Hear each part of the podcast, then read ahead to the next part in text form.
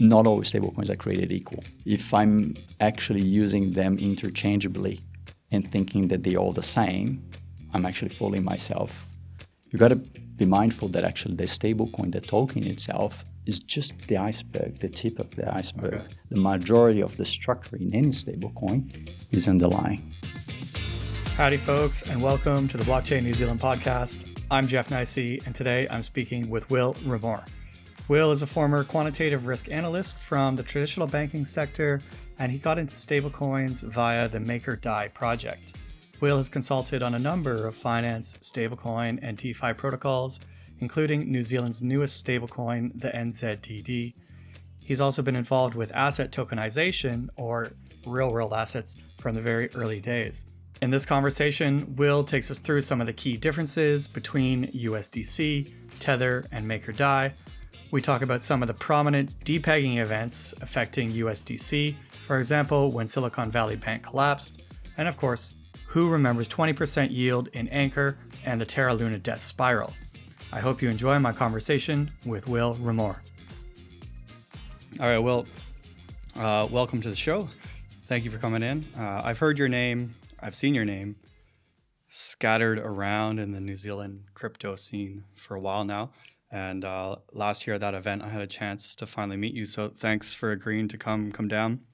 Can you just give us a quick uh, background? Uh, for example, how did you get into crypto or Bitcoin or whatever it is yeah. that, that you're into? Okay, cool. Yeah, so I used to be a banker uh, back in. Oh no! Yeah, oh my god, that's the worst. but um, yeah, so I used to work for the well the CBA group, which is like the Commonwealth Bank of Australia's essentially the parent of uh, ASB. Yep. ASB Bank here in New Zealand, um, and um, I was in the quantitative um, risk risk department over there. So I'm a quant modeler by by trade. A quant modeler by I mean, I think I know what that means, but I don't. It's okay. You don't have to go into it. and uh, as part of like some of the initiatives that I was doing back in 2016 with the bank, um, they started doing three things at that point in time, which was so one of one of it actually they had discovered Ethereum and what it was actually this thing new network with programmability of smart contracts and what it was going to do for them. Um, and they wanted to explore that for issuance of um, debt securities all of a sudden we're talking about the same stuff that we're talking right now. Uh, RWAs. So 2016 era? 2016. Okay. And um, so a kind of very first generation of STOs, if you will. Um, and, um, and at that point in time, so they did a project with the World Bank to issue the first private Ethereum node issuance of a bond on the blockchain with the World Bank. And I got involved in that project. In that stages. Like, whoa, this is interesting. And then um, there were a couple of other initiatives that actually started at that point in time. One of them was around things that we're still talking about today, like open banking. Yeah. Oh, uh, let's open the the banks books and let's leave uh, all of this payment startups interact with the banks. Is still not a reality. No, it seems it seems like a utopia. Oh, open it, banking. It's taking forever, right? Oh, in a lot of jurisdictions that has been regulated on banks. In New Zealand, there has always been that kind of, uh, we're going to do it, but let us do it uh, in our own time. And 10 years later, we're still not there. Right? Yeah. So, but anyways, with the open banking, and then like I started actually putting the two things together. I was working this innovation project on open banking at, at that point in time. Was just at the beginning in the local environment. Um, and, um, and I said like, whoa, hold on a second. By the time this programmable technology here starts to actually to really be adopted, the open banking dream is going to be obsolete completely. So I rather actually focus on this thing here that is about, you know, building, in my view, and it is still the main use case, financial market infrastructure in a programmable, real time, all the time way rather than this other dream here that requires all of these intermediaries to essentially agree with each other actually to open their books and, and their you know and their APIs for the payments industry. I mean, that's an interesting point there because you're right. They kind of ran in parallel there. Did open banking had a bit of a lead actually, didn't it? Yeah, it did for, for quite a few years. Like I mean, we probably like I think some of the earliest initiatives in open banking started being talking about in the UK back in I think 2014 or okay. something like that. So it's been already 10 years, and that's clearly not, I guess, a reality across the globe. There are some jurisdictions that are way more advanced in terms of what is it that the banking industry has done from a commercial banking perspective, but um, but a lot of them actually haven't. So, anyways, coming back to the thread. Yeah. Um, so, with that, there's another project actually came around was already self-sovereign identity. Again, we're talking about some themes that come buzzwords. Yeah, is, is, again, and uh, where I worked with um, yeah Paul Salisbury and and a few other people. Yeah, Paul's been on on the pod. Yeah, he's he's a very unique guy. Yeah, and yeah. then we when we kind of like started actually, you know, collaborating at that point in time, I said like, you know what, I'm I'm gonna jump off the chasm out of the cushy job in banking, and I'm gonna actually, you know, follow the road along with these engineers. At that point in time, I was also like following, you know, you know, meetups. There was just like a bunch of devs doing stuff. Janine was there as well. You know, yeah. like Easy Crypto was still its in early kind of like ideation stages, and um and elsewhere. And then actually I went on and worked for actually for Blockchain Labs, which was the previous company that Paul um, right was um, was doing at that point in time. And it was all low level engineering things, mostly kind of like a smart contract at the base level. There wasn't a lot of like the infrastructure that we that we see today. Right, they were doing like auditing smart contracts. Well, it was it was a bit of both. So there was actually there was a part of it that was actually about auditing uh, companies um, and the smart contracts. So some of the names that we worked with at the point in time, there was like Shapeshift. It was actually a big player back in that kind of 2017 kind of like round. The Voorhees, he's one of he's one of my faves. Yeah, yeah. So he's, he's he's great. Yeah, so Shapeshift was a, was one of those, and then there was a few also projects um, that have become more scalable over time post that ICO kind of like boom and crash. And um, and one of them, of course, Shapeshift. There was some of them that actually had a very big promise, but actually didn't necessarily realize over time. T Zero, which was actually also the first generation of STOs that we were actually building, you know, T zero as in settlement. Yeah. Immediate. Yeah. So T zero was about um, building infrastructure for real world assets on chain. Yeah. And um, and there was a lot of hype at that point in time. Again, that first generation of STOs, etc. And T zero was one of the leaders, along with Polymath and others, which were all related parties actually to the blockchain labs ecosystem. So it was interesting, you know, like it was. It's always interesting. Yeah, yeah. So all of that stuff that we, you know, people that we were working together, either in a uh, auditing capacity or auditing ad- advisory. Sometimes actually things actually mixed. And um, within blockchain labs also did a little bit of uh, infrastructure work.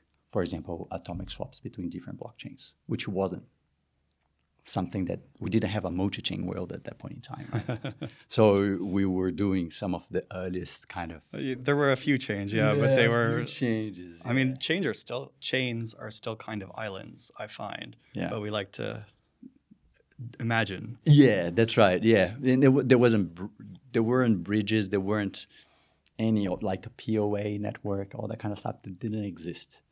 Right, we were doing things at the edge um, you know, and sometimes, yeah, sometimes building, sometimes actually advising or auditing uh, companies. And anyways, came those two things together, my risk quant uh, background and the, actually the low level engineering stuff.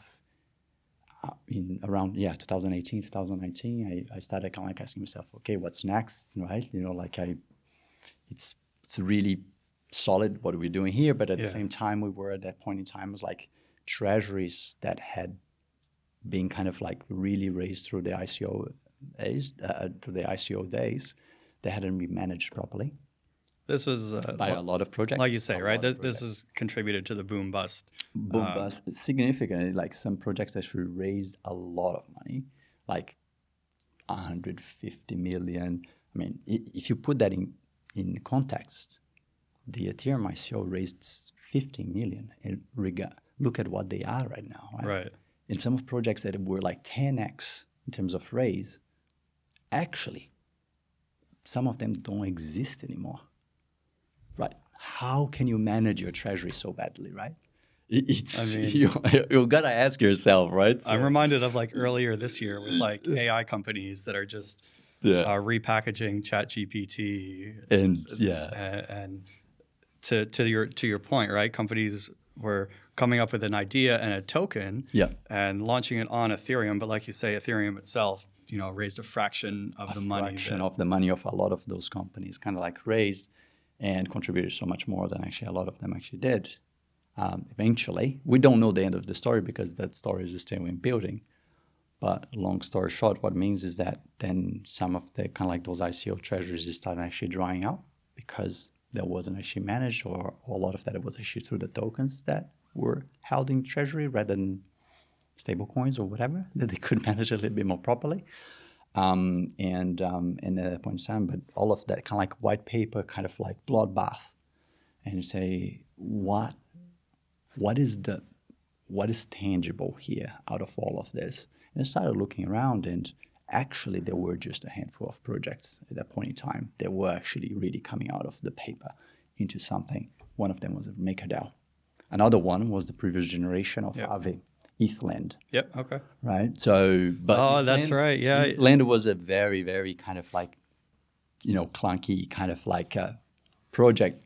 It didn't work properly. It was really hard to actually to do. There wasn't a lot of liquidity in that in that protocol, etc. But Maker was starting to do something properly, and Maker had already started prior to Ethereum. So the project started in 2014. So this is a great segue here. I asked you to come in today uh, to talk about stablecoins. Yeah. Um, I also have kind of like a academic interest in Yeah. in stablecoins. I think a lot of things about them are really interesting.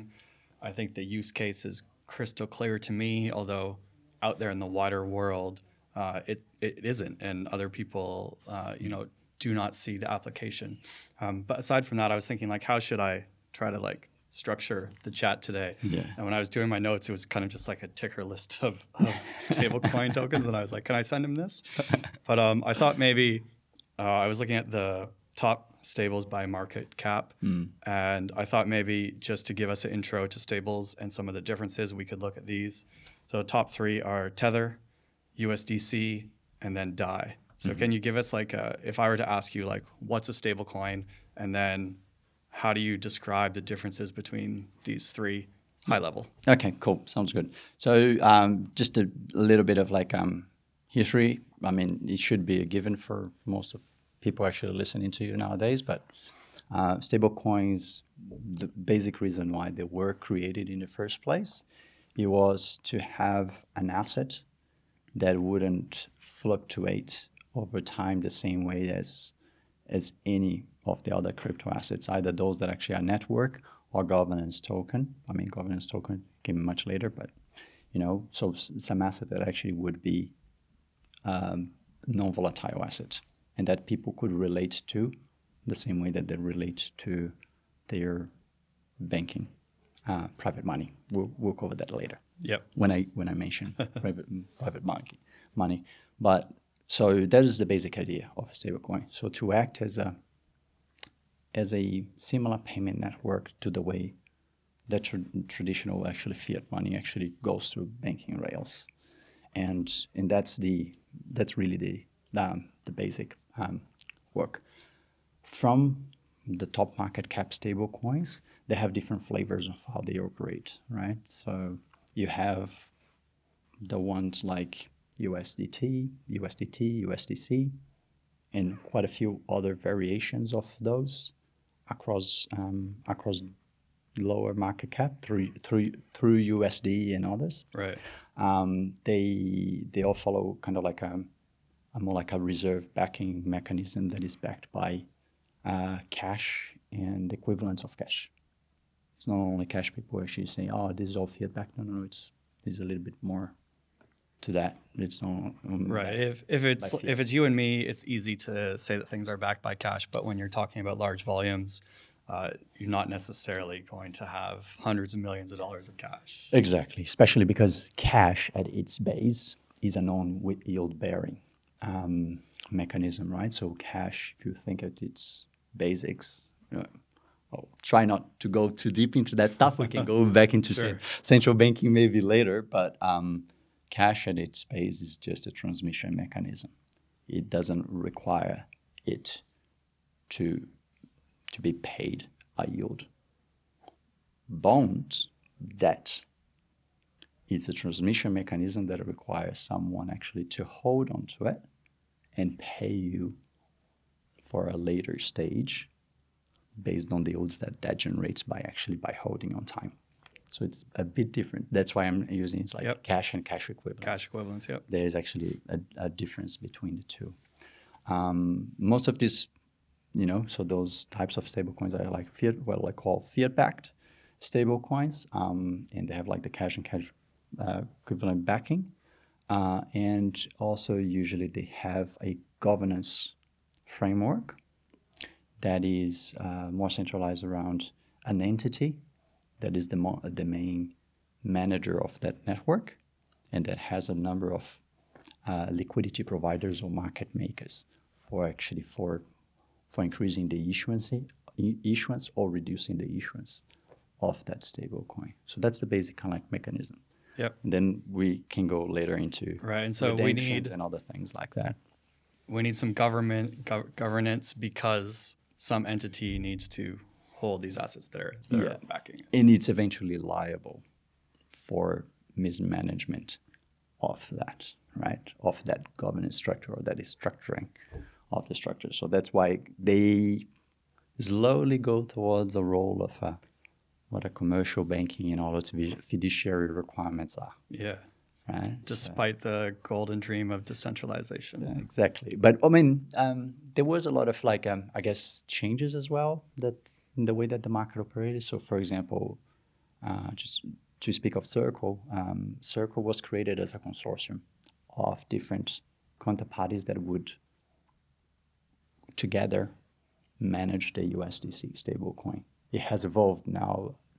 Now that consortium no longer exists the liquidity providers exist, but management at the center of the stablecoin that has been disestablished.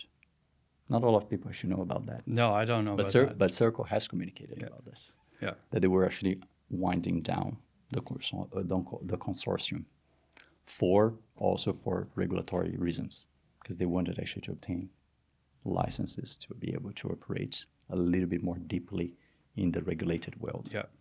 And so, and U- USDC, I mean, the US part, they're backed by the US dollar, but they're also American, right? Is that, is that right? So the the company, the original company is American, but now um, the backing in where it f- more fully operates are also in other jurisdictions across the world. yeah. And what they what they're trying to move towards, it's more like being jurisdiction resilient. Like for lack of a better word, Yeah, yeah. a way of dealing with regulators that might not be looking at them too kindly Yep. like possibly in the US and in jurisdictions like this. So they've been kind of decentralizing where they sit, they are kind of like the, their strongholds, and where they obtain licenses. So not only they can, you know, be potentially licensed by another central bank that is a little bit more, or, or, or regulatory authority that is a little bit more kind of like kind to them and willing for the innovation. Right. More accepting of how they're doing more things. accepting of how they're doing, or simply, you know, um, um, being able to issue actually um, stable coins in that uh, jurisdiction.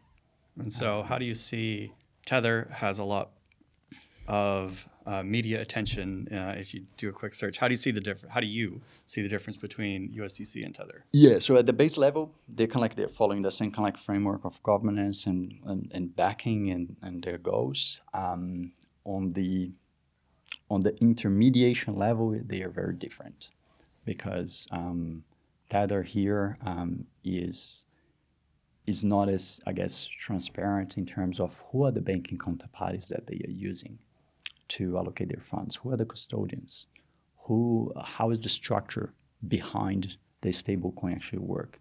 You got to be mindful that actually the stablecoin, the token itself, is just the iceberg, the tip of the iceberg. Okay. The majority of the structure in any stablecoin is underlying, is actually in off-chain, kind of in the banking network rails Right. Traditional finance. at the moment. world. At the moment, yeah. At the moment, some some For- projects yeah, that are okay. more at the edge that are kind of changing that stuff, but at the moment, that's that's how it operates. So the problem, I think, one of the concerns with Tether is the fact that we know that tip, we know the transactions, the TVLs, where it is, in which DeFi protocol, et cetera, et cetera, et cetera. But what about the whole banking network that is facilitating the issuance, the burning? Can we actually have our perception of who they are? I would say it's we might never have that. All right. Does that bother you or I mean, I guess those that use that stable coin for reasons of trading, hedging, etc., etc., um, they just have to use it with the knowledge of what is it that they're taking as risk. right? Um, Uh, so old, it's not like necessarily I have an opinion that well we should ban. No, I, I don't No. have that opinion. It's just that not all stablecoins are created equal Yep. if you will. Uh, and that's how it, I see it. So if I'm actually using them interchangeably and thinking that they're all the same, I'm actually fooling myself. Sometimes for I'm blindsiding myself or uh, uh, for ignorance because I don't understand how they work under the the the bottom of the iceberg, right? So so yeah, so that's how I see. So that's kind of like the first group. Um, then you uh, and that's kind of like what we call like a fiat or or fixed income backed stable coins. Um, and then you have this other group that is like a crypto backed uh, stable coins. So this is kind of like the original version of Maker and Dai, uh, which was you know essentially the very first version was actually backed only by Ethereum by by Ether, um, and was running all the time 24 7 so long as you have good oracles and you can appreciate what is the price of ether across all of the markets then you can see exactly how much of that backing is the fact that it's backed by something that is much more volatile Being Ether itself. that means that for that stablecoin to work all the time, you have to have significant over collateralization of the assets, right? Because the asset can, as it has done in the past, drop by 40, 50% within a 24 hour period. If you had just uh, a kind of over collateralization of 5 or 10%, then, well, you're underwater pretty quickly Right. So if the price moves by the a price, small amount, if the yeah. price moves actually by an X amount in a short period of time, you might not have enough people buying off those assets on the other side as they get liquidated through the protocol, right? So, so that's kind of like the crypto backed maker has evolved from that original one, has moved into you know multi-collateral DAI, which is still crypto backed loans because it's still ERC20s, like the liquid ERC20s, like you know Chainlink, etc. right. You can you can deposit. Um, You can you can What can use you your own deposit? vault. You develop Okay. you deposit you deposit say your um, your link um, in there, and then you can use that um, the the debt that is issued onto you that it represents the DAI in this similar way that a, like a central bank works in that sense. Yep. So not so much like the intermediary kind of like banking network that that uh, like USDC and USDC I would put in their bucket more like a, a central bank kind of like yeah. Mindset, A, so- a central bank, but a central. Uh, a, a decentralized central bank a, decentralized central bank. Yeah, so that was kind of like that evolved, and then and then evolved into something now that is a little bit more, I would say, um, like a mixed between that first backed of, of fiat backed, stable, and crypto loan backed, which it. now evolves into you know like real world assets and Yeah. backed by, you know, fixed income. So why would you say it's a, a mix and not just crypto? Is it because it also Because now a stablecoins, or- significant portion of it is actually backed by uh, cash in equivalents. Okay. um, rather than only crypto backed loans. And so, so how does that work? Is like the Maker Foundation or whatever the organization then converting deposited crypto? So yeah, so there is a network of intermediaries Yeah. um, that appear there because um, those issuance of tho- those bonds, they are not um, they're not native. And what just quickly, what's the relationship between Maker and DAI? So maker, so so there's a few things like there. So like the maker maker DAO is is there's the Maker DAO Foundation, which was the original kind of like labs, if you will, that bootstrapped the code base of the Maker protocol. You have the Maker DAO. There was this organization that was created to self-govern as a DAO and then um, and then you have the counterparties that interact with the DAO, the DAO members, if you will, uh, to fill in particular functions. So there's a lot more to it than just you've got your DAI And that's it. uh, and that's it. And it, yeah, No, there's there's there's a lot to that to that story there of uh, how Maker actually operates, and there's a, quite a few other um, you know top DeFi protocols that have more or less similar stories in the way that they have evolved. yeah. Um, originally, the MakerDAO Foundation was actually a big, big thing that actually managed everything, all the functions of the DAO, if you will, with very few exceptions. And they contracted just experts to do some of those functions. So that's the way that actually I got involved um, with the Maker protocol, um, but then has winding down a lot of that kind of like original foundation um, lab, if you will, and and then kind of like created um, different entities, or like open up requests for requests for application, if you will, for different entities actually to be created to fill in some of those functions that the original foundation used to do. As a DAO, they must be one of the most successful. It must be one of the most successful DAOs. They're probably one of the biggest. Yeah. Probably one of the biggest. Um, it hasn't come without its set of challenges, actually, especially that transition of um, foundation to a DAO. Right. Um, a lot of people that were part of the foundation didn't continue being part of the DAO. They went off to do other things, work on other projects, because they didn't necessarily appreciate the direction or lack of direction that that transformation made.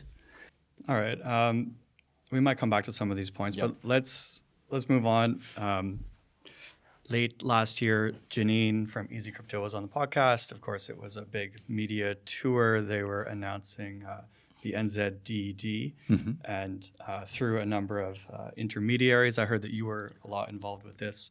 Um, and so, what what can you tell us? Uh, I've got here on my notes like what's the story of creating the NZDD, and then I'll just interrupt you along the way. Yeah, so um, so NZDD um, as a as a fiat stable coin, so like following a little bit uh, like that framework that you see for USDC and others, um, was was originally a way of having, you know, that evolved payment network into also a New Zealand ecosystem, right? So the New Zealand ecosystem is still small, but and there's like a few players, but there's a bit of But we always punch above our weight. Yeah, let's go.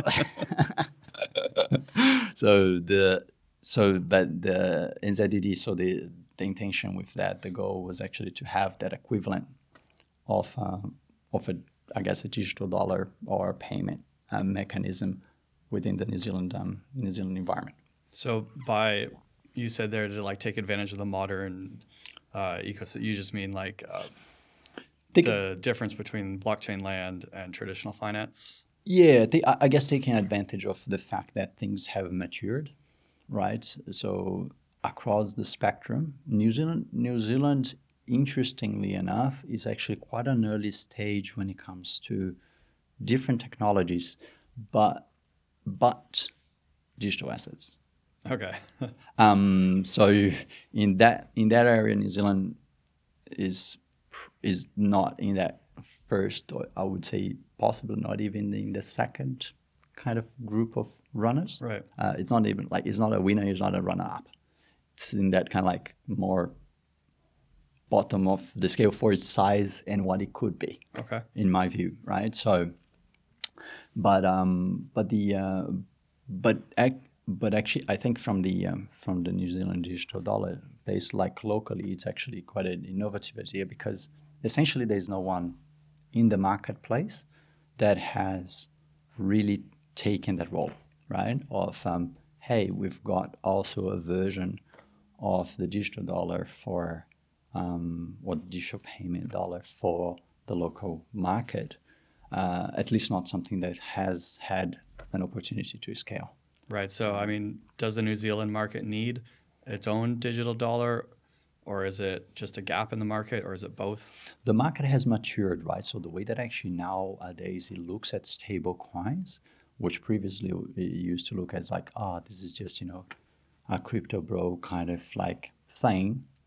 Now it has evolved towards, oh, you know, this is a settlement, like instant settlement mechanism, works 24 7 we don't have a lot of solutions in the market for that kind of stuff, right? I mean, if you if you transact between you and I, we're actually transacting in between two banks, um, and I, you know, I pay you hundred dollars for the grocery bills, but I work, I don't know, I, I'm at ASB and you're at ANZ.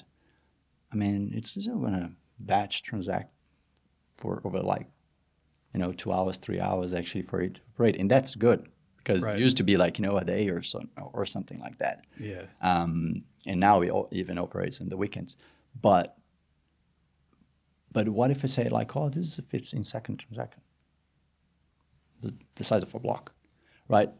It's a very different proposition. So the market has evolved towards actually including stable coins in the realm of digital payments evolution, right?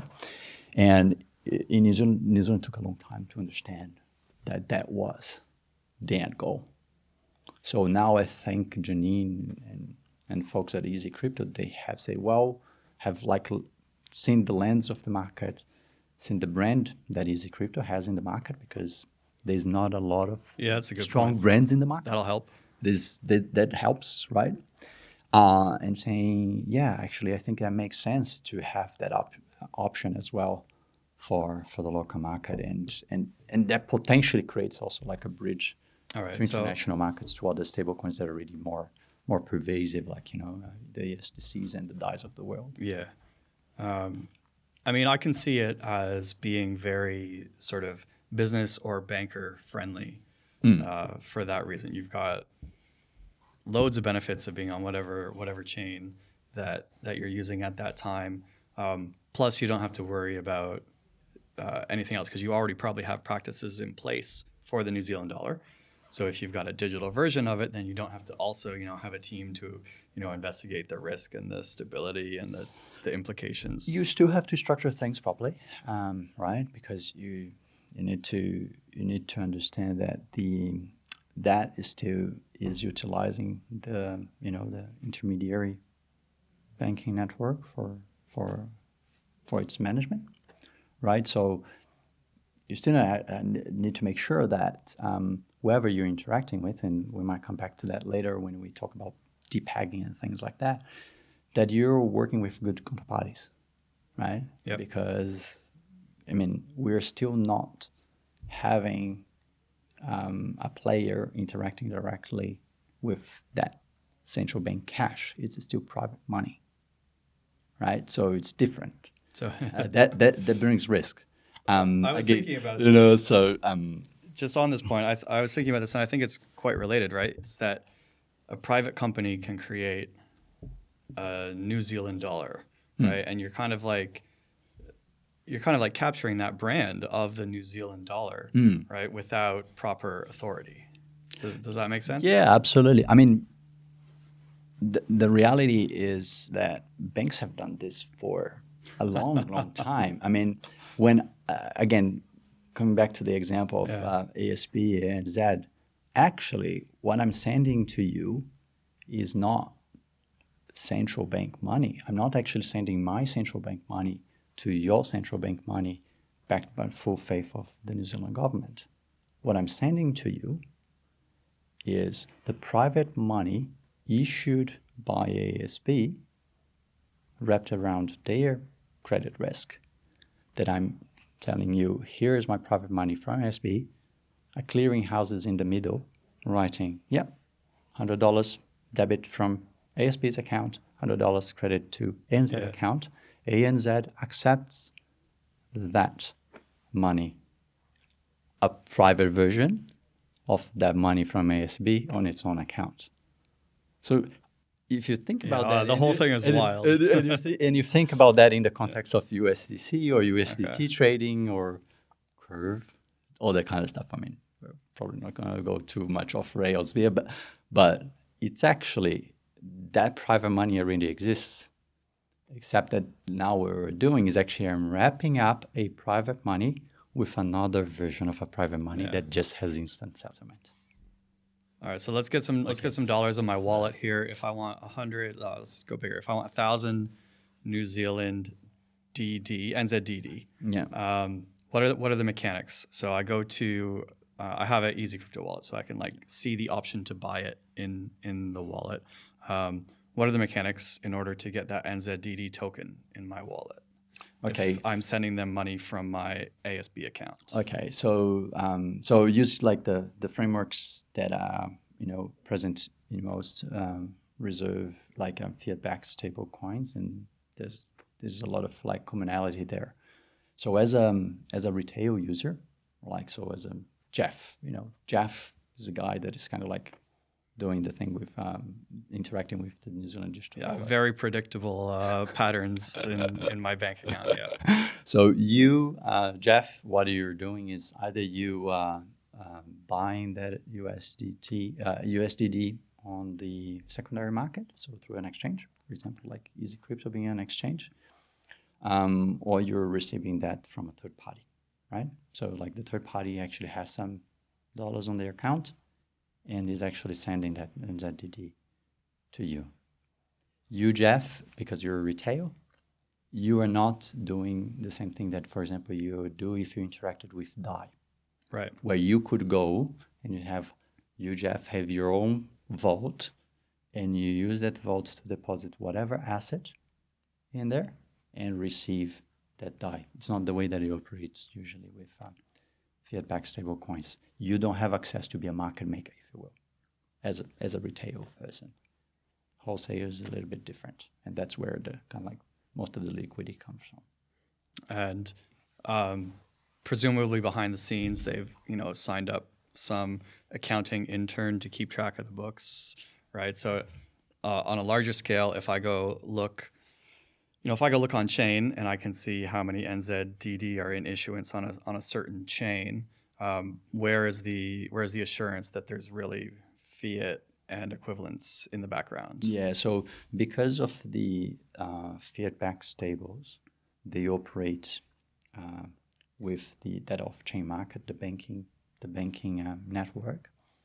What you and, and that the banking network, you I mean, you, you know, it's run on, on each of the bank's ledgers and databases, etc. You don't have um, like as a as someone that is actually using uh, a stable coin, you don't have that kind of like a real time view of how that ledger on the bank is being updated. But you do use a similar mechanism that the central bank uses when it audits a bank. It usually what it does, it appoints a third party, trusted, trusted independent third party, like a big four accounting firm, like EY, PwC, etc. yep Um, and tells them you got the mandate to go and oversee and report back on uh, the assets and liabilities of that entity. And that's what you see, for example, like when you look into um, Circle and USDC, you go the backing, you go and look like there's a real time kind of view of what the auditor is telling that is in that banking account that has been set for that purpose. uh, would you say treasury? would you say this is a proof of reserves or is That's a that's a reserve. Yeah, that's a proving proving that the reserves and actually there is more assets than liabilities actually sitting in that account. If that's not, you're insolvent. Okay, so, So, and, and therefore, your yeah, stablecoin actually loses its value. what? Okay, let's one more thing on the mechanics, and then, then we'll move on. How does in a market system, how does one of these? Let's take. oh, You could take any example you want of a stablecoin. How does it stay stable, like at at whatever it's supposed to be at at a dollar? Yeah. So so here we have like just to look at one thing is actually the backing, right? So like the reserves, the cash and equivalents that actually backing a stable coin.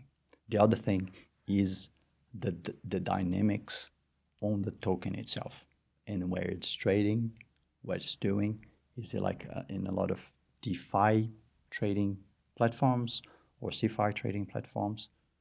That might that could be in a short period of time slight fluctuations between the two right and there's a lot of trading and arbitrage that actually happens in that market right on the reserve side of things so long as that reserve is well managed like from a treasury perspective from a treasurer that is actually looking after those reserves and is actually audited frequently those reserves are there and so long as there's also like I guess some rules around what is it that you can do with the reserves, and those rules are actually transparent and overseen, you should be okay. Yep. You just don't want actually people to go, ah, case. You don't want someone to- possible hypothetical case of Tether. I'm going to invest in stocks. Right. You don't My want to. You don't go want to go in- off that rail, right? and then someone gets a call saying, "Hey, we need to sell." Yeah, exactly. I mean, stocks. stocks have dropped by thirty percent today. We have like a market crash. Oh, okay, so all of a sudden your uh, your assets actually are lower than your liability. I mean, sorry for for the French, but that's essentially what Yeah. it means. So you you want to have like some strict rules, right? So those rules for across the world and up until this point, with very few exceptions, they have not been enforced onto stablecoin issues. That's changing. What is it that they can and cannot do if they want to be licensed and regulated to do that stuff? So that's changing. There's a few jurisdictions that are way ahead of the pack. New Zealand is one of not one of them. But I guess there is an understanding, right? Because we are who we are. We're a village, right? So people still talk to each other and they talk to regulators, especially if they want to do that kind of stuff. But um, but yeah, so that's the, the part. On the token side, the token side is, might be a little bit different, right? So you can have um, several types of risks that actually come out of that. So one of them is the fact that maybe your token is trading on a multi-chain, right? And the pricing and fluctuations and the liquidity on those markets are not all we- equal. Yeah, that sounds like a headache, actually.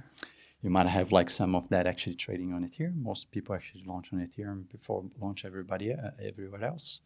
Uh, that is actually kind of like there is a more mature market. There's more two side of the trade with a lot of liquidity in pools. For example, like you know Curve, Uniswap, etc. Right. And therefore that doesn't fluctuate a lot. But you could have an equivalent of an AMM that doesn't have a lot, enough liquidity providers where that fluctuation might be a little bit bigger, right? Because you have imbalance within those pools. Uh, in another network that doesn't have enough liquidity. Of course, then arbitrageurs are actually are making money on that. And eventually the market matures, hopefully, unless it gets hacked before. We can talk about hacks later on. But um, but yeah, so you Well, it has to, right? There's only two ways it can go. It Yeah. Can, Yeah. It can mature, or potentially die or just I mean not necessarily go out of existence, just kind of like go flat and and kind of like disappear out of without a minds. catastrophic event. Without necessarily a catastrophic event. Not not all stable coins finish with a depeg and a, a catastrophic event and people losing money. Not all of them. Yeah, that's true. You, you look at the list, and it's a very long list, but then you look at the the volume, or you look at the, you know the liquidity available, and Mm. um, depending on what you want to do, you need to be careful with how much is in that market. Yeah, absolutely, absolutely. Yeah. Um, so let's talk about these catastrophic events when when things go wrong. Um, I mean, terrible if you're directly affected by them, but from an observer, you know, there's always lots of things happening in crypto, and from as an observer, very interesting events. Um, so I gave you a short list here to to talk about. Um, let's let's go in like reverse chronological order. Uh, recently, USDC had uh, a short event Um, I was reading a CoinDesk article this morning on January 4th. There was some news that the uh, Bitcoin ETF would not be approved. Mm. Um, and uh, the headline here is that USDC spiked down to 74 cents on Binance. And if you look at the um, if you look at the data, it looks like it only lasted about 10 minutes, like a short Yeah. a short deviation. What what do you what do you make of that? Yeah. So again, coming back to that kind of dynamic that things actually are managed on off-chain world and the token that is essentially the representation on chain, right? So just again, people are talking a lot about real world assets today. The first representation for real world assets is actually is a stablecoin. I'll close that parent parenthesis. We can we can come back later, but but what you what you see, so you have like those two. So you have like the off chain and the the, the on chain world there. The biggest risks um, for a stablecoin provider um, are still what happens off chain, right? So, for example, the case of what happened with uh, USDC uh, in March 2023, right? So everybody was kind of like quite panicked because it's like, oh my God, you know, USDC is he was kind of almost on par at that point in time with Tether uh, in terms of like market cap, and and it was the most kind of like trusted if you want to hold, not if you want to trade. Again, people use stablecoins for different things. Right. They might use Tether for trading, but USDC more like for holding it as if it was dollar. Um, at that point in time, there was a kind of like a, a bit of like a loss of trust, right? Like what's going on here, right? And then and then the peg the peg to 90 cents and stay there for two three days, right? So that's related to uh, a banking failure on the intermediary. So Yeah, off Silicon, chain. Silicon Valley Bank and a lot of like the lower tier banks in the US. Um, a few of them actually had like some troubles on their balance sheets uh, related to the fact that they had a lot of like long term bonds and actually interest rates were rising, right? So they're like, oh my God, they had all of a sudden they had a problem. Um, SVB went down and SVB held about $3 billion worth of, uh, of the reserve that was actually backing USDC. Significant portion at that point in time because like USDC had about $25 billion, I think, or close to $30 billion. Yeah, that's a big portion. You're talking It's a bo- big 10% portion. or You're talking so? about almost 10, almost 10%. I think it was actually 9% or something like Yep. that. So therefore, therefore, almost, you know, replicated with the depeg of almost 90 cents, right, on, on chain. This was like an off-chain kind of failure, which caused, in my view, for two reasons. So one reason is, of course, the bank went down, and that's the kind of like the counterparty that has a low credit risk. I mean, if you look at the books of SVB, it was really like more like a fintech startup than an actual commercial bank, well Right. overseen by the regulator. When you look at how how it operates, again, can come back to that. Well, but they were we're famously crypto that. friendly. Yeah, too. so yeah. but they were crypto friendly, right? So VCs and, and everybody else actually kind of used them if they were doing things in the digital asset space in the US. The upside of that story is that hey, it was also the responsibility of the issuer of the stable coin to buddy up with good custodians of their money. It's not only the fault of SVB. It was also actually the guy that is actually allocating the money and having partnerships with banks actually to go in like, are you a AAA rated bank or Yeah. are you a close to default type one? Anyways, and they're trying to evaluate like evaluate. Yeah. these. They have adapted since then, and they were lucky that the um, the regulator in the United States, so in this case here, uh, the supervisor of the bank in the United States intervened uh, to make whole um, all of the asset holders in that bank. Therefore, yeah, cool. USDC came came back to peg, but there is Right. that People saying- could breathe again, and they were like, "It's yeah. But then there's a kind of like post that people there's a saying in the stablecoin world that you only depeg once. USDC got lucky that they depegged, and they still came back to kind of a trust. Trust that re- was reverted that most stablecoins weren't that lucky actually to depeg once and regain trust. Right. An event like that would An event like that actually it's great confidence, and it's so easy to move your money. finish fin- finishes the confidence, right? Once people actually kind of like um, eh, they were lucky that it was a well surveilled bank, and the actions that the regulator took at that point in time were uh, were speedy enough over that period of a weekend where everybody was like asking themselves, "Oh my God, you know, did I lo- just lose ten percent of like the money that I thought that I had in USDC, or what- what happened?" Right. Anyways, so this is a kind of like a, a call of um, call of caution, and I think your circle has taken other measures since then to to try to reevaluate how they allocate actually the money, you know, uh, through relationships with higher tier uh, uh, banks and asset managers. Do you think that Circle will maintain their dominance in this area? They are definitely kind of a very innovative um, kind of startup. I mean, they're not a startup anymore. They've been around for a little while, but they are definitely a very kind of like engineering focused company that I think they are quite aware of their role as the kind of go-to trusted payment payment kind of stable coin mechanism.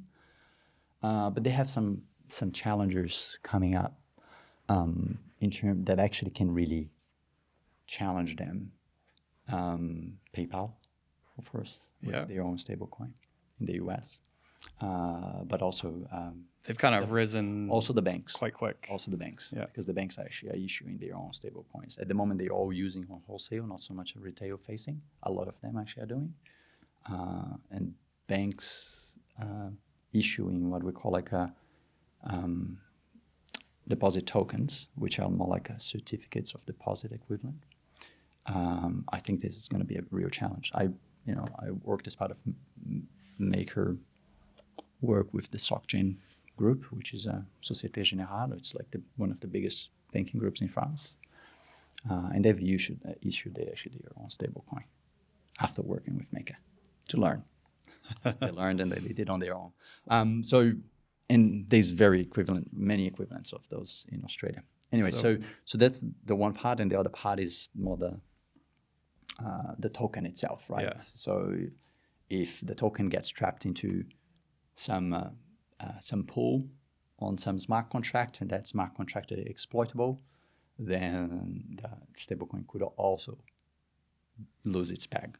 Or if the stablecoin is trading on uh, CeFi platforms, uh, but at different prices, that's what's happening now with True USD, um, where there's actually different pricing, literally, in different mechanisms, and actually in, in different CeFi platforms and different exchanges.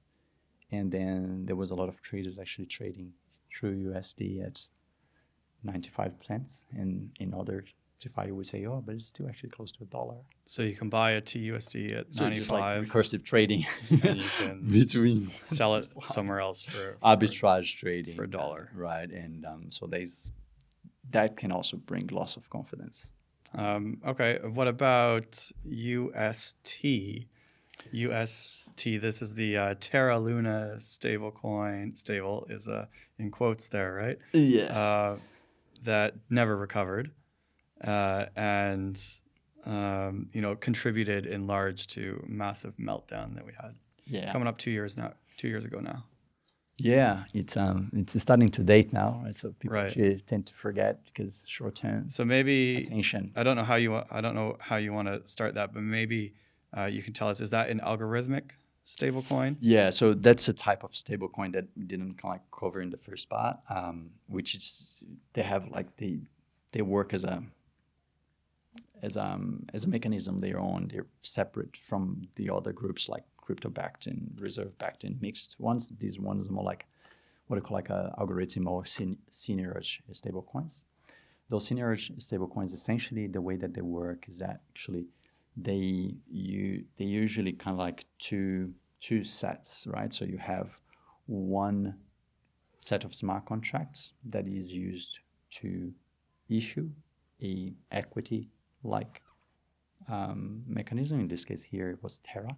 Right. So we're gonna print you something, and Yeah, we're gonna print you something, and then you actually you can recursively increase by burning that Terra the value of the stablecoin, and so long as you have a balance of supply and demand between those two, this thing here that is supposed to make to be stable, that is backed by this other thing that is equity, then we're fine.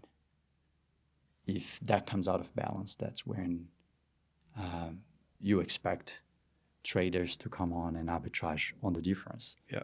Um, but if that goes really, really wrong, then that's when a depeg kind of happens, and that's what talk in the case of Terra, like the death spiral that happened there. What essentially happened is that there was actually some some pools that were actually traded on Curve. So Curve being a, um, a stablecoin AMM, uh, stablecoin fixed AMM, and there was a group of traders that front run uh, the trade of Terra.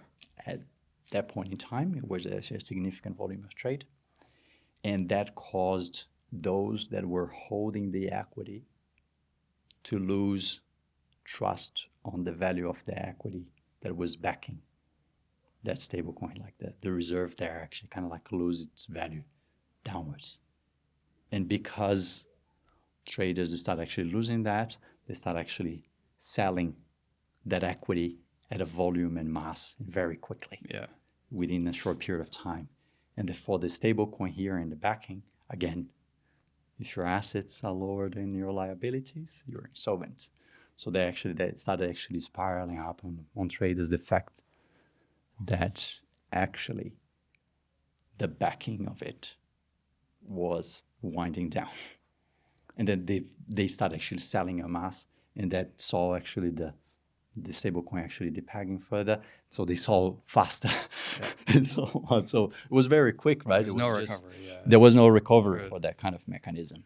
yeah. The the equilibrium is lost, and I mean, if you can follow what the traders are doing, and if you can Hmm. See see what's happening there, they can be they can be quite telling. Yeah, that's in Situations like this. But the initiator was that front running of the trade that happened on the AMM. Because it was someone that knew that a share trade was coming out of like some multi-sig. And that front run that by actually by taking the other side of the market. Like almost like a short squeeze in reverse. I like That's that's essentially what happened at, at the beginning of Terra. Um, yeah, and that. Why do you think these coins that die, uh, UST, are still trading? Like you can still see. I mean, it's thin volume, but you can still see prices of two cents on Yeah. CoinGecko. so I think I think now, These degens. Yeah, probably. just- It's degens or like, you know, yield farmers um, that are actually are doing that kind of stuff and creating some wrapper on secondary Yeah. trading platforms. Yeah. Uh, and trade much much like people trade um, how do you call it, like penny stocks. Right. Yeah. Okay. So essentially, like penny stocks, a lot of people know, well, this company is about to be winded down, or n- there's not a lot of transparency in terms of reporting and things like this. And then you have like a bunch of traders that are actually just making money on a day trading of penny stocks. It's very similar, I think, to that. And the fact that nobody ever kind of like killed those smart contracts, those tokens will be there forever. As saying, like there's just like As long as the blockchain can still process the as long as the blockchain keeps actually computing all of that kind of stuff, they will be absolutely there forever. So. Uh, you've mentioned a few times about real world assets. This is uh, this. It's got to be the. I mean, aside from the Bitcoin ETF, it's got to be like the buzzword that's all over right now. Uh, and then you and then you mentioned about how obviously stablecoins are representations of real world assets Mm. that have been tokenized. Um, what about tokenized securities? Is is it all buzz, or is there No, what's happening there? No, there is actually. So, um, so I guess just like to bring a little bit more to um, to the personal personal story. So, like for me, um, when I started actually working with the with the MakerDAO pro- protocol, um, I was brought in once because of like background and stuff that I had done banking and in the in the Ethereum community. but second because of that. Oh, eventually, we want to port this protocol into that, you know, capital markets, right, and finance the capital markets and back. Let's use this as a template to. As a, as a template, let's use the same underlying kind of like platform actually to invest essentially into um, into the capital market securities. So so that, we started that in 2020, in 2019, early 2020. That's when I kind of like a a group was spun out of what originally was the quantitative risk team into hey let's structure stuff in the actual real capital markets. Let's let's get the meaty stuff, not only the speculative stuff. Um, and um, and so that's kind of like I, I, think also a lot of the terminology that we use nowadays, like uh, real world assets, which is not something that I like okay. particularly, but it's the one that actually everybody kind of like can relate to. Yeah, I, mean, started, it, I, I think it might have started out of that team to be honest, because we started kind of like communicating as real assets and everything else. Anyways, long story, bringing back to today, um, we went for a pretty long time, I would say close to two years, with not much attention, despite very interesting stuff that we were doing um, with, uh, you know, the likes of Centrifuge and um, and other, you know, now RWA platforms that actually are starting to prop up in the market, right? So likes of Centrifuge work like with Maple, Finance Goldfinch, etc., etc. So a few of those that were also doubling with um, utilizing pools to invest into uh, emerging market securities or types of debt, mostly debt, not so much equity yet at that point in time. And um, did a lot of experimentation in that space eventually with the combination, I think, of that banking group in in France that um, that said, "Hey guys, we we issued this security here that actually backs off our real estate. They have like several billion dollars of real estate in their in their banking uh, loan portfolio, and um, and they issued this highly graded like triple A security for the market on the Ethereum blockchain did that. And we want to use a portion of that to back DAI. And we want to use the DAI protocol actually to do because we've been seeing all of the experimentation that you guys been doing over the last couple of years. Oh, that's yeah, that's interesting. Yeah, yeah, so that was actually interesting, and we it was not the only bank. I, I won't mention the other ones for their own privacy, but there was actually quite a few banks actually in the same kind of like pool, also kind of they were trying to innovate uh, for different use cases and so on. Um, so all of that kind of experimentation kind of like went on into, you know, small ant stages. And then when actually that French bank actually came around, hey, a French bank is, you know, pledging $30 million worth of collateral for the MakerDAO protocol, protocol, all of the other banks around the world. It's like, whoa, what's that? Because this is a systemic bank, right? They were critically involved in the whole, um, I don't know if you remember that, but like back in 2013, 2014, when actually the Greek crisis in the European Union actually happened, they were very, very deeply involved. So this is a very systemic bank. It's one that regulators don't don't. They were they were involved in helping, or they were involved in. They were. They were involved because they had a lot of securities that they that they managed from the, the southern southern European yeah, um, okay. uh, countries, right? Um, and they're they're global significant, anyways. So all of these other banks went around. So like, what's going on that actually, you know, SocGen is doubling with this DeFi thing. There must be something in there, right? And then the calls started ringing. It's like, oh, we want to use case X, we use case Y, so on. Now, two years into the future, it's becoming a narrative that is self-fulfilling on its own. But it's a different, different market, different dynamics, right? Because all of a sudden you have like capital markets, mostly that coming on chain, but not coming on chain the way that actually the crypto markets actually believe that they're going to come on chain. They're coming on chain much more like in the way that USDC coming on chain. So again, the very actual, organized. The actual capital, the actual issuance is all done off chain by those counterparties, that manage assets nowadays, like the Black BlackRocks, etc. And there is a second record of registry that is the blockchain. But it's again, repeat, it's a second record. It's not the native issuance record of a blockchain. And the management and the management of cycle uh, cycle of those assets is also off chain for the most part. There's only a representation of it. That's why there's still quite a bit of friction that is for those that actually work with DeFi and they like to compose transactions and do this and that. They don't see so much of that actually happening in the real world. So what's the goal here space. then? Like, what's the benefit? Well, so for there's a few things. Um, there's actually the good, the good benefits of it, um, like the I guess positive outcomes for the capital market, and there's also some some negatives that I think we we saw that from that early stage, and they're continuing.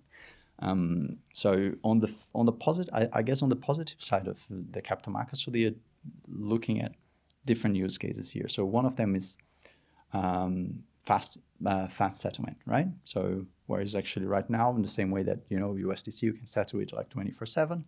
The same thing like you can settle some of those securities uh, possibly 24/7 without necessarily having an opening of the market at 9 a.m. and a closing at 5 p.m. across the world. So there's a benefit to it, right? If you want to trade those securities, you can trade all the time without necessarily having the futures. Make the futures that is essentially regulated what is happening when markets are closed, right? So there's there's part of it. Um, so there's liquidity.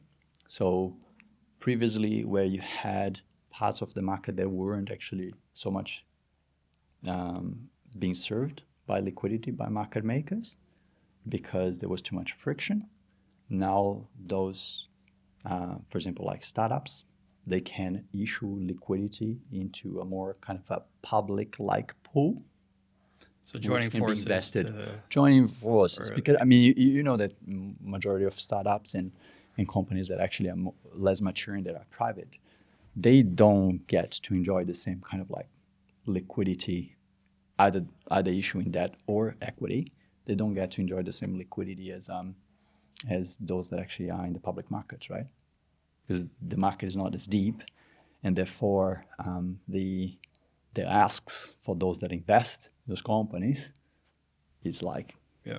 a ton because they're all doing kind of due diligence on the digital of the startup. But if you bring some of the public-like features of the markets into a private market, now all of a sudden you create a bigger pool of liquidity. You and I, or most of retail investors, they don't have exposure actually to private companies.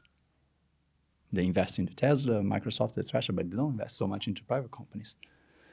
And to and that's a feature in a way because a lot of that actually requires much more sophistic, much more sophistication to see where the trouble signs are and and how to do the diligence. Nobody actually tells you, oh, this is the this is the handbook of how to do the diligence. Right. There's company." no quarterly. there's no yeah there's no yeah there's no textbook for that stuff you know like it's based on experience um, that's why a lot of companies specialize in doing that with uh, you know hundreds of analysts and so on so so yeah so the, so there's liquidity there's uh, in, um, um, settlement there's portfolio management as well.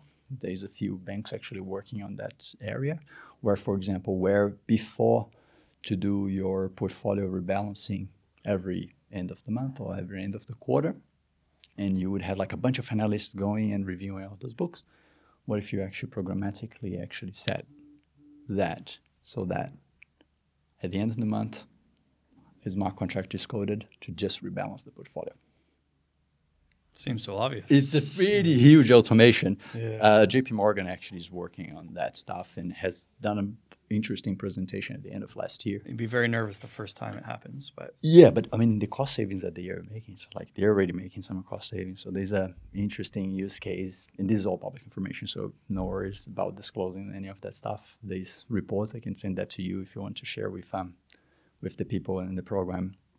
But JP Morgan actually uh, buddied up with Apollo and WisdomTree, I believe he was, um, and they and they essentially did an experiment around Apollo being the asset manager, actually JP Morgan, Onyx, that has built a platform that includes also real assets.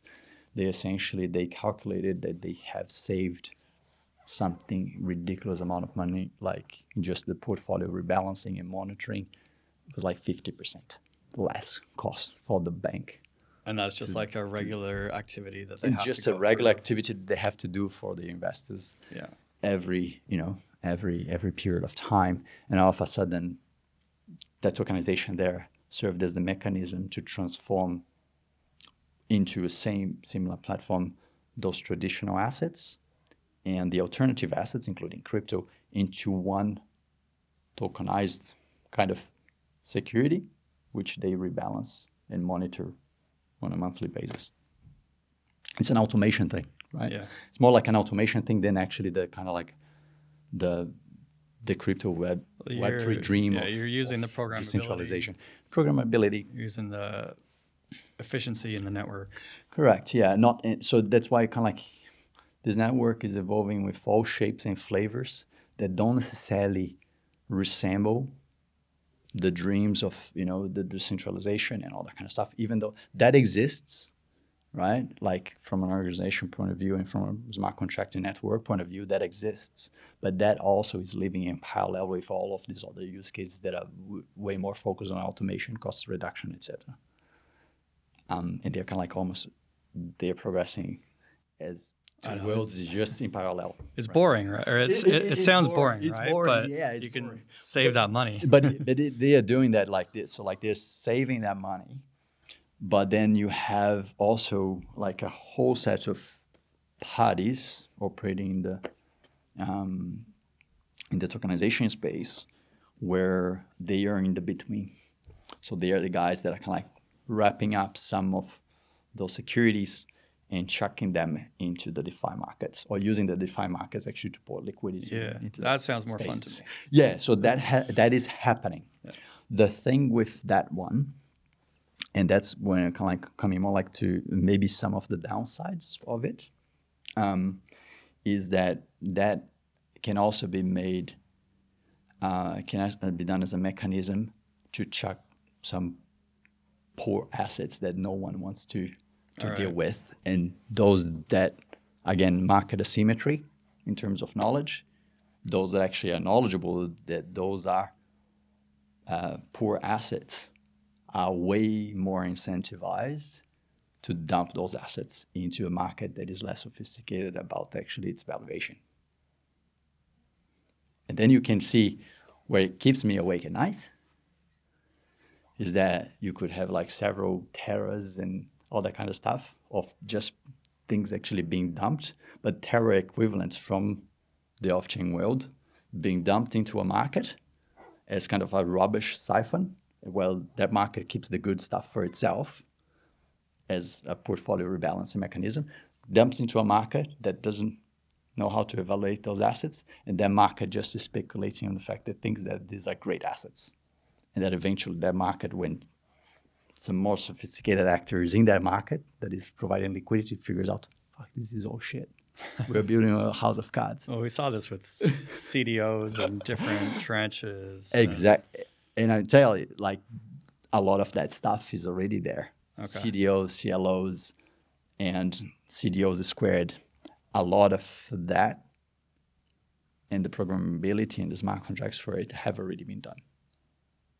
They're just not operating on on rails with the scale of the CDOs that we had in 2018, uh, 2008 um, but they are already there and, and the people and the um, and I guess like the the skill sets um, that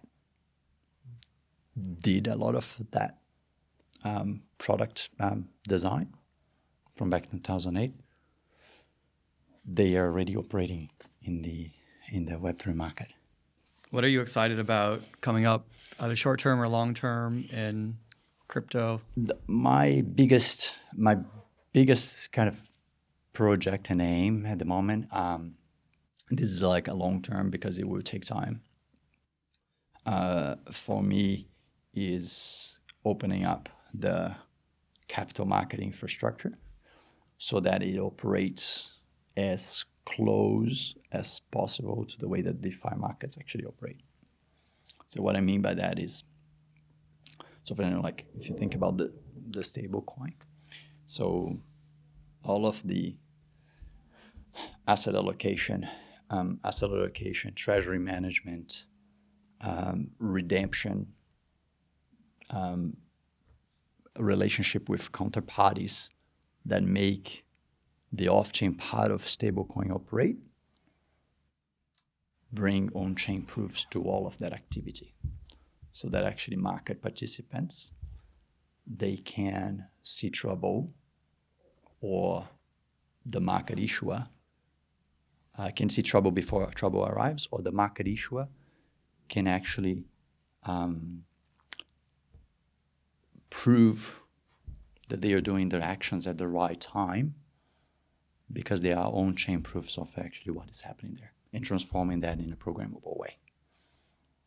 For me, this and there's a lot of and the same thing that actually happens for a stablecoin in terms of market infrastructure also happens to all types of uh, real world assets. So you want to crack it all open Crack so that it all- it's up crack- for Crack, analysis. crack it all open so that actually the trust embedded mechanism can actually have on chain replicability of the whole workflow that happens in there.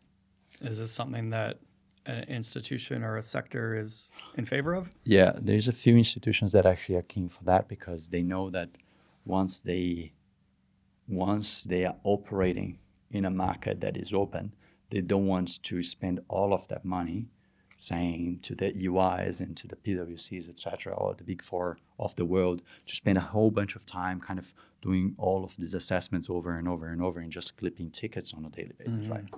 I like that. that right? So it's like, uh, I mean, why you clip tickets if the whole market actually can uh, can observe what's going on in there?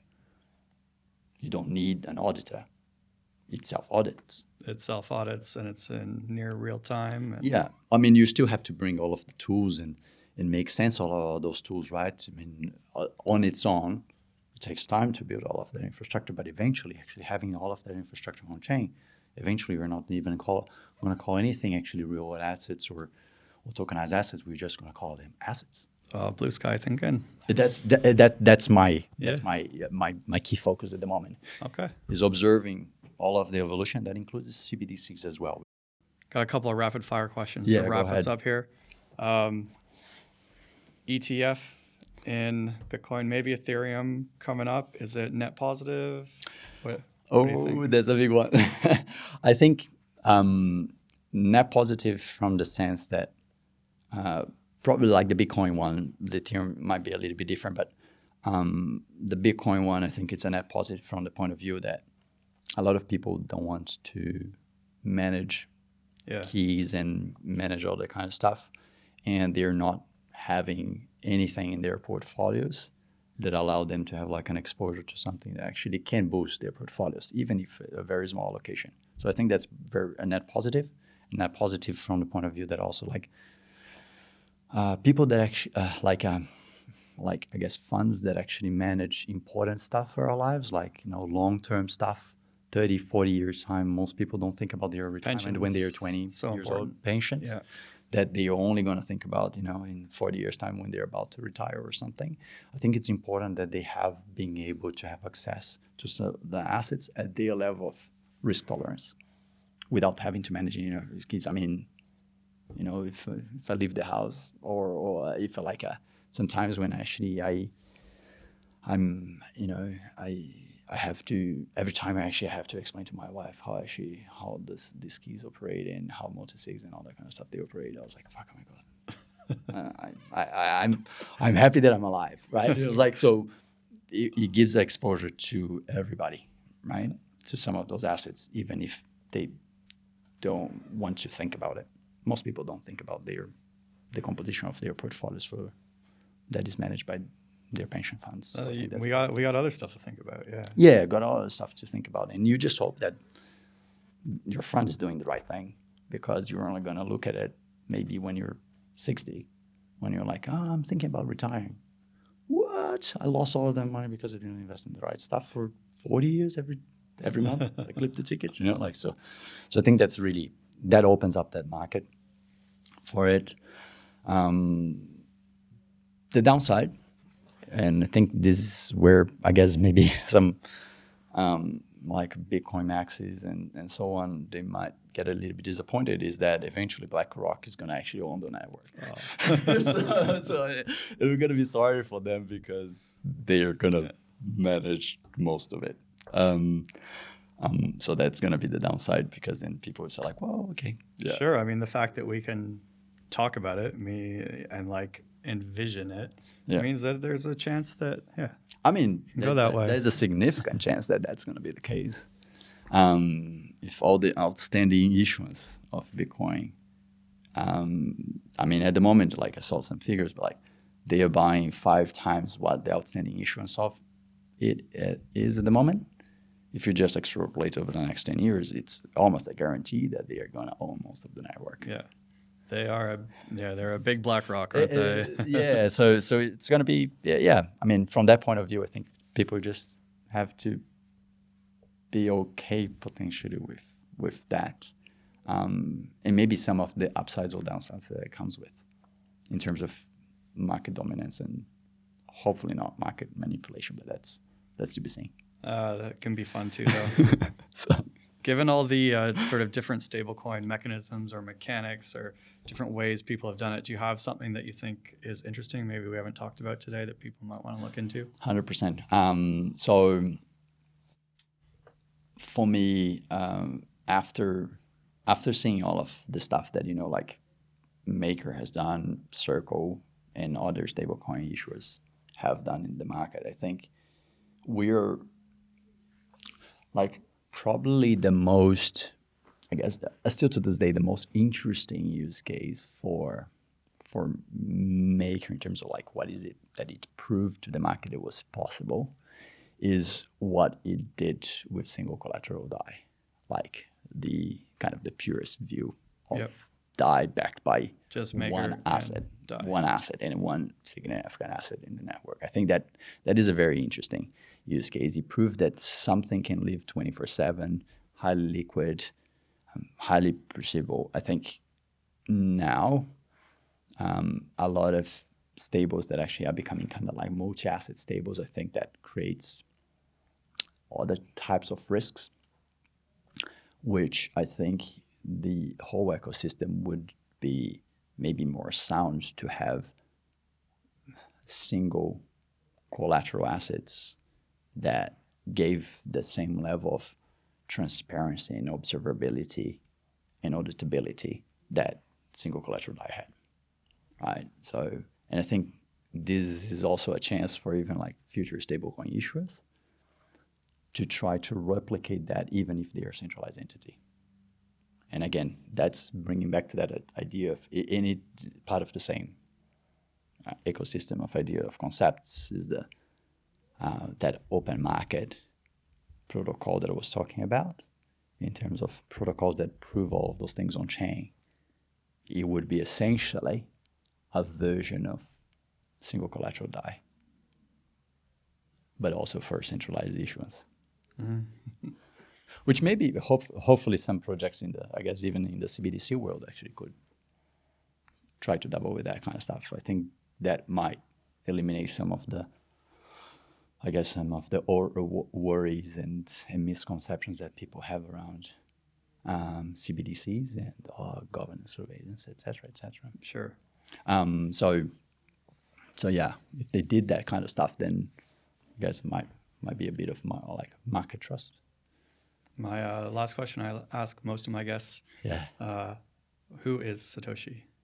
Oh, um, I don't know. Uh, I, I, I, don't know. Haven't, you can tell me after we stop recording.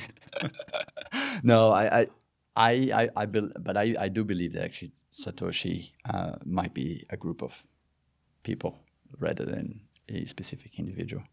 Um, and I, I, think the reason why I believe that is that someone needed to be witty enough and in in I guess in like have a, like an open-minded view enough to combine, you know, a view of the future, digital cash, technology understanding, and in markets, financial markets understanding, all in one person.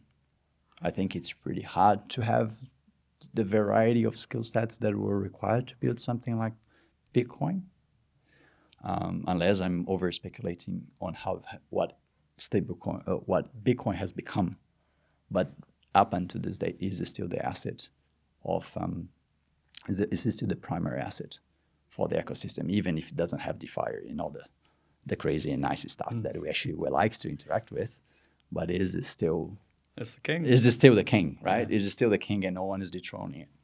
So so people will hold it for whatever uh, over whatever other alternative assets for the foreseeable future. So I think yeah, I, I I definitely think it's actually a group of people. Could still be actually very smart, you know, computer scientists from MIT or UCLA or whatever, but I still think it's a group, not a not a one individual that actually did that. You know, maybe the David Chaums and a few other guys that you know, got together and, and, and built this because they were already yeah. dabbling with digital cash That's for right. a while before there. So yeah. All right, well, we'll leave it there. Thank you yeah. very much for coming in. No worries, mate. Cheers. Thanks for joining us, folks. Look out for the next episode of the Blockchain New Zealand podcast, probably in the same spot you found this one. Cheers.